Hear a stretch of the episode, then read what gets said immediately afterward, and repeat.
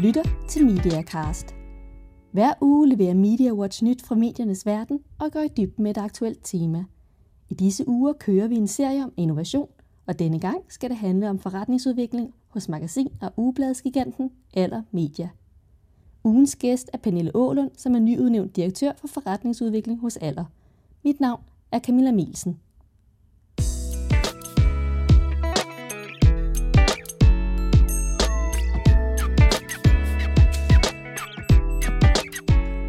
Men først skal vi se på nogle af ugens overskrifter. Rune Nørskov, du er chefredaktør for Media Watch. Hvad har trukket overskrifter i den her uge? Den store ting har været den høring, der har været om mediestøtten i mandags, eller man kan sige, at det store var sådan set, at det ikke blev særlig stort, fordi der var ikke ret mange, der skulle have noget klinket. De store spillere, dem som modtager meget i støtte, de havde ikke meget at sige på, på mediestøttehøringen. Øh, til gengæld så var der sådan en masse små lokalradioer og små medier rundt omkring, som meget gerne ville have penge, som var, var oppe og, og sige noget. Men øh, det, har, det har været det store emne i den her uge, og det vil det jo strengt taget blive helt hen over sommeren, indtil mediestøtteudvalget under Henning Dyrmose kommer med deres udspil til oktober. Og hvad, hvad var de mest overbevisende argumenter, der kom i spil omkring mediestøtten? Det kan diskuteres. Jeg synes, øh, jeg vil hellere nævne et eksempel på et argument, som, som jeg synes ikke er specielt overbevisende, nemlig det argument, der kommer fra Christi Dagblad og, og øh, Information. Mette Davidsen Nielsen var oppe at sige, direktøren for Information var oppe at sige, at øh, eftersom de jo ikke kan se nogen forretningsmodel på nettet, så er de nødt til at satse på papiret i mange år endnu. Problemet med den argumentation er jo bare, at øh, Christi Dagblad Information jo strengt taget ikke har nogen forretningsmodel på papir, for hvis de ikke fik øh, rigtig mange millioner i støtte, så ville de jo give under underskud begge to. Mediestøtten, det satte jo gang i mange forskellige typer diskussioner. Hvad har du studset mest over her?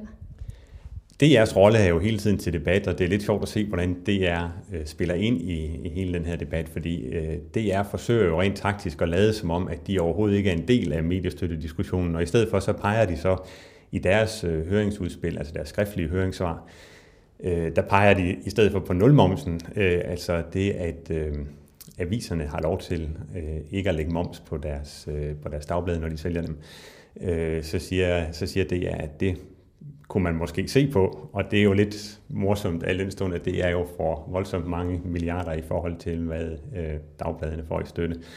Omvendt så er der så dagbladets chefer som, øh, og chefer for, for andre medier, der taler om, at der skal sættes nogle klare grænser for DR, så man driller hinanden meget og forsøger hele tiden at, at pege på de andre parter i den her øh, diskussion om mediestøtte, og det er jo lidt morsomt at følge med i. Så vi kommer til at se en del kampe her i løbet af de næste halve års tid? Det kommer vi helt sikkert til, og specielt jo fordi Henning Dyrmose, formanden for udvalget, har sagt, at alt er i spil her. Altså DR's øh, licens er også i spil i en eller anden udstrækning. Øh, og derfor øh, sidder nerverne uden på trøjen hos rigtig mange i, i den her debat. Der er mange, der ikke kan undvære den støtte, de får i dag. Øh, så det bliver rigtig, rigtig spændende at følge de slagsmål, der kommer hen over sommeren.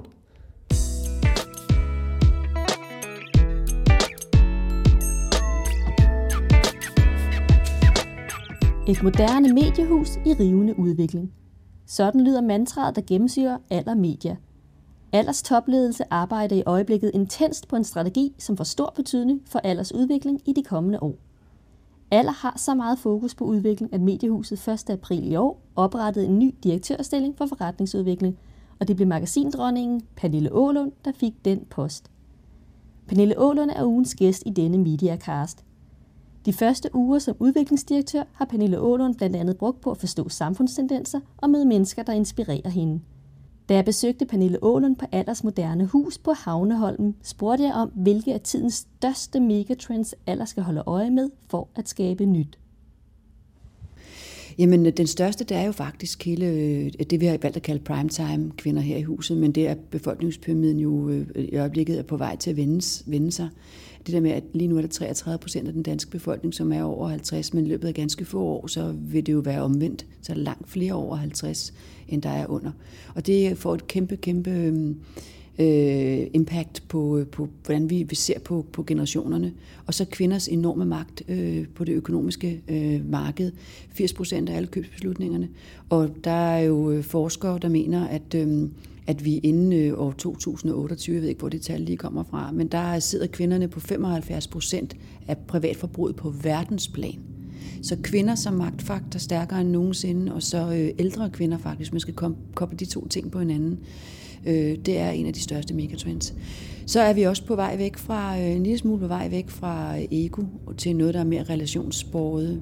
Vi er begyndt at brede religionerne ud, så det mere kommer til at handle om spiritualitet end religiøsitet. Og det betyder, at, at vi egentlig tager vores egen version af de enkelte religioner og gør til vores, hvad der er jo et meget sympatisk træk, når man tænker på, hvor mange tusinder mennesker, der bliver dræbt hver dag i religionens navn på verdensplan. Øhm, måske ikke lige tusind om tusind om dagen, men det er der tæt på i perioder.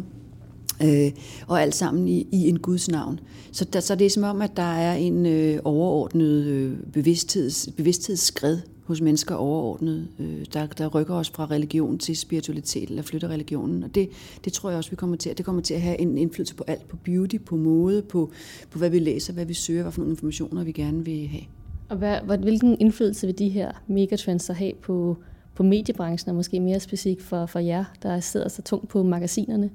Jamen det har jo en indflydelse på stofområdet. Øh, fordi det betyder jo, at hvis kvinder i højere grad, så vi skal jo tale i højere grad til den voksne kvinde, øh, i stedet for at dyrke ungdommen. Så det, så det, så det er, hvad for nogle blade sætter vi på gaden, hvad for noget indhold har det, hvordan mixer vi indholdet, hvad er det for nogle modeller, vi bruger, hvad det for nogle kvinder, der er i bladene, hvad har de på hjertet. Øh, det, har, det har selvfølgelig en stor, stor betydning, altså hvad for en målgruppe man henvender sig til.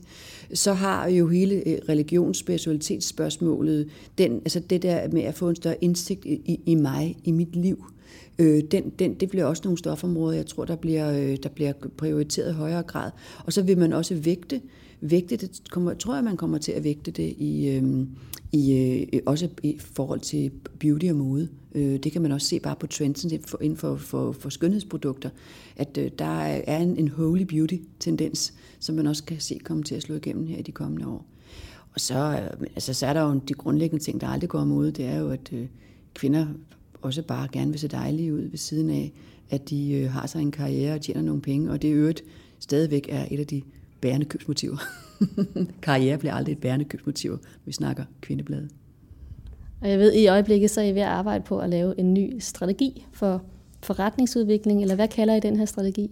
Jamen, øh, øh det helt overordnet set, så bliver der, så bliver der arbejdet intenst på en, en strategi for, for Allerkoncernen her for de kommende år. Men øh, den vil jeg lade Paul Tore Krosby om at brede ud, når, når han er nået helt i mål med den. Og hvornår sker det? Jamen det, jeg tror, der bliver, jeg ved faktisk ikke præcis, hvornår at, øh, han har tænkt sig at offentliggøre det, men han er midt i en proces. Så lad os tale om noget, som øh, Aller allerede har lavet. Kan du nævne et godt eksempel på innovation hos Aller? Vi har i hvert fald her i Aller de sidste par år brugt mere end tid på at kan man udvikle på nogle eksisterende produkter. Og der vil jeg sige, at to af de produkter, vi har haft rigtig succes ved at udvikle på, det er Ugebladet Søndag, som jo faktisk har oplevet en fremgang øh, ved, at vi ligesom har børstet støvet af det og trukket det frem. Og det er jo også, kan man sige, øh, da vi begyndte i sin tid, øh, med den proces, der er bladet begyndt med den proces, der, øh, der, der var, var vi ikke, havde vi ikke alle tal, primetime-tallene 100% på plads. Men det har vi så fået løbende, så der er også en forklaring på, hvorfor at det er blevet, den relancering er blevet en succes. Det er simpelthen fordi, det har været spot lige, spot on time. Øhm, og så en anden ting, det jo har været magasinet Isabellas, hvor vi i den grad har arbejdet med øh, produktet, øhm, øh, sådan så at det ikke bare er et, øh, et blad, men også er et brand. Et brand, hvor at der er produceret private label produkter, hvor der er et, en webshop, hvor at bladet nu udkommer i flere lande. Det er jo nyt for alder at vi rent faktisk øh, går, går den vej, som Bonnie har gået et stykke tid. Øh, nemlig at sikre, at, øh, at, at det her brand er så stærkt, at, at det ikke behøver at udkomme i Danmark alene, men faktisk også kan udkomme i Norge og i Sverige og i, øh, i en modereret udgave i Finland også. Og hvordan, er det, hvordan har I udviklet Isabellas? Kan du give et eksempel på processen? Jamen, processen er omkring Isabellas, så har vi egentlig arbejdet omkring brandet. Fordi brandet var så, altså man skal jo ikke pille, man skal ikke med død og pine jo udvikle på noget, som jo øh, er, som er lige spot on i en tidsånd.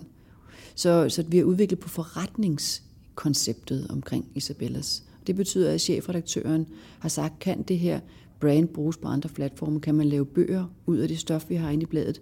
Kan det udkomme andre lande? Kan vi øh, lave en shop? Kan vi sælge nogle af de produkter, vi rent faktisk viser? Kan vi selv kan vi selv drive en forretning. Øh, øh, på den baggrund kan vi lave nogle one-shots. Der kommer et one-shot her til sommer, country, country, country one-shot. Altså one-shot, det er jo en enkelt, en enkelt udgivelse, en særudgave. Øhm, og det er lykkedes. Øhm, vi unge er også et eksempel på det. Det er jo et, et, et rigtig, rigtig gammelt brand øh, tilbage fra, jeg, jeg kan huske det fra 70'erne. Det er jo fantastisk, at det har kunne udvikle sig og flytte sig. Det har det. Det er jo et flot, flot oplag øh, og pænt op i 40'erne.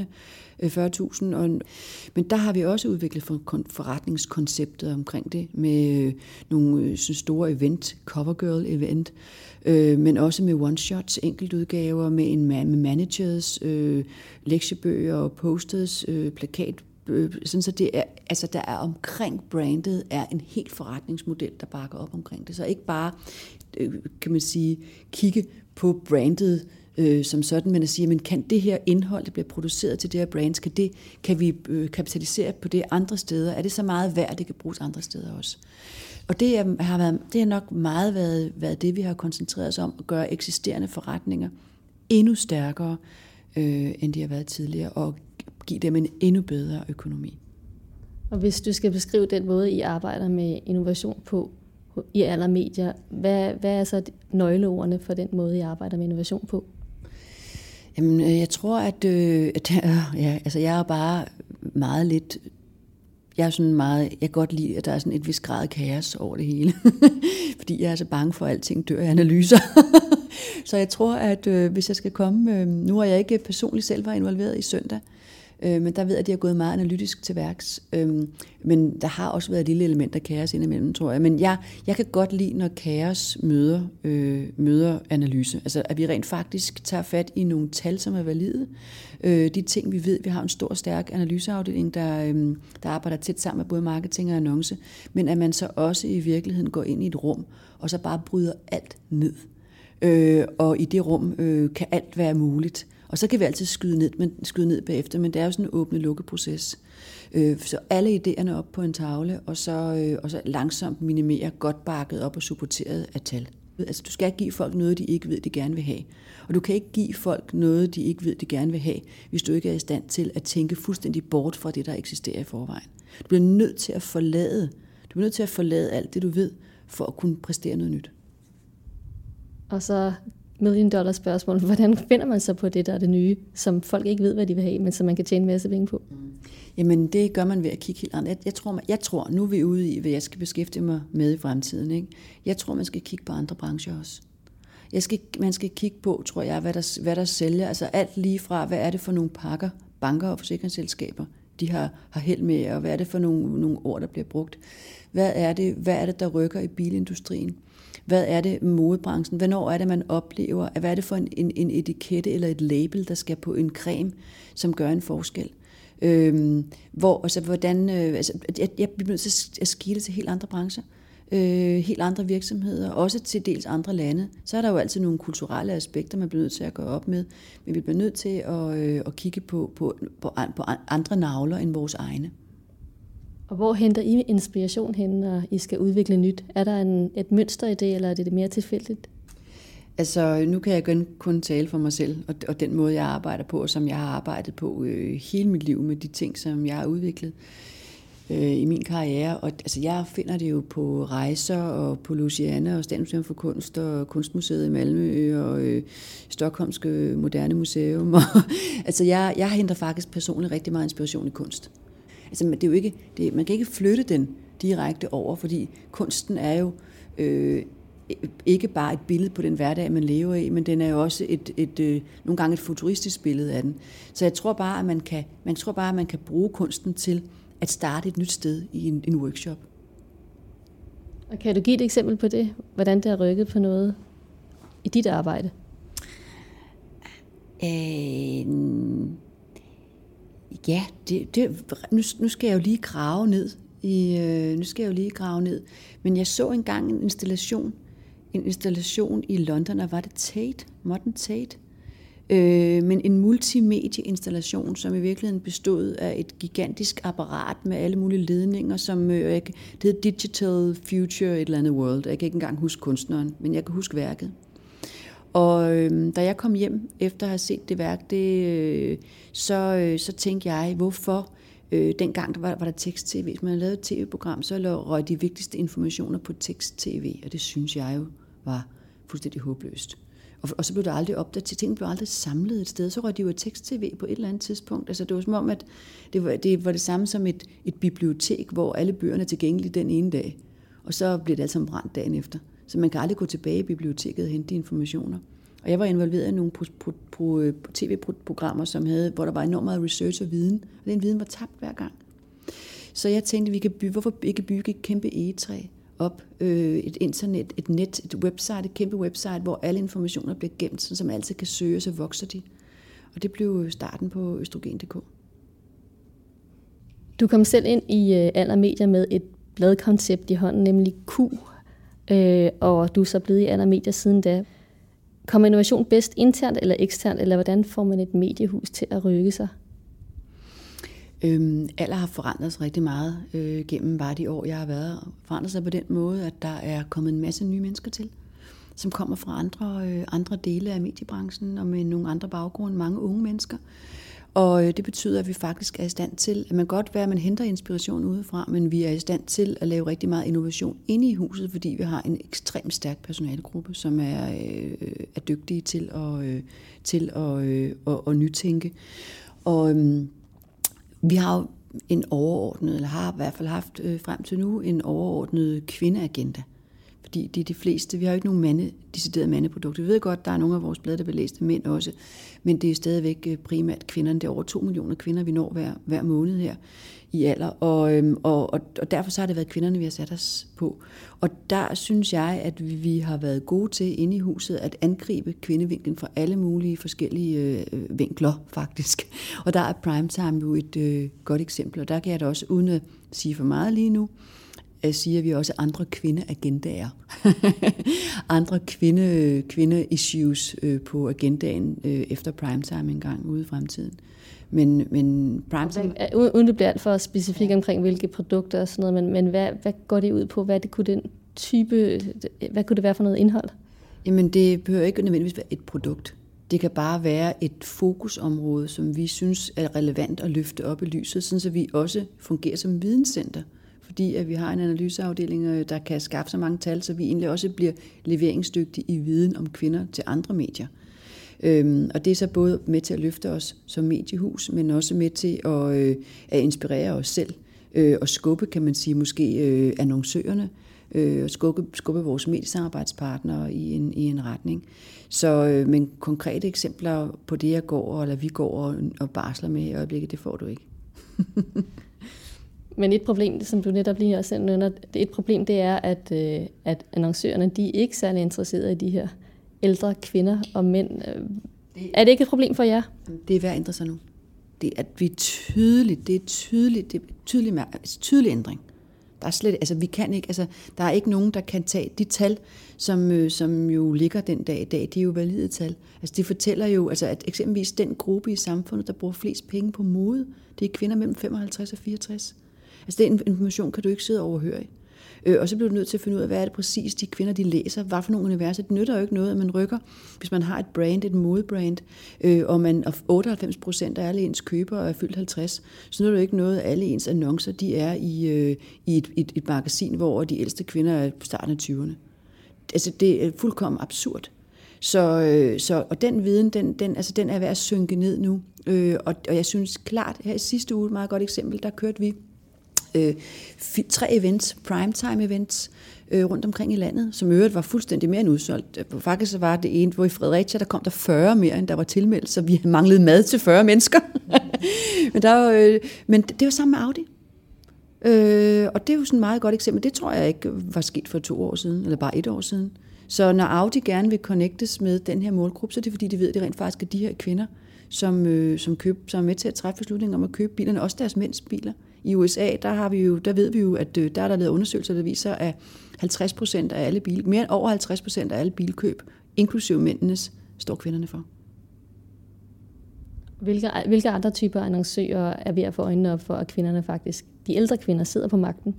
Jamen det, ja, som, som jeg oplever det, så er det, altså modbranchen er der klart, sker der, der sker et skred i øjeblikket, men også inden for, øh, for, for bolig og hårde hvidevarer er der nogle fine dialoger i gang.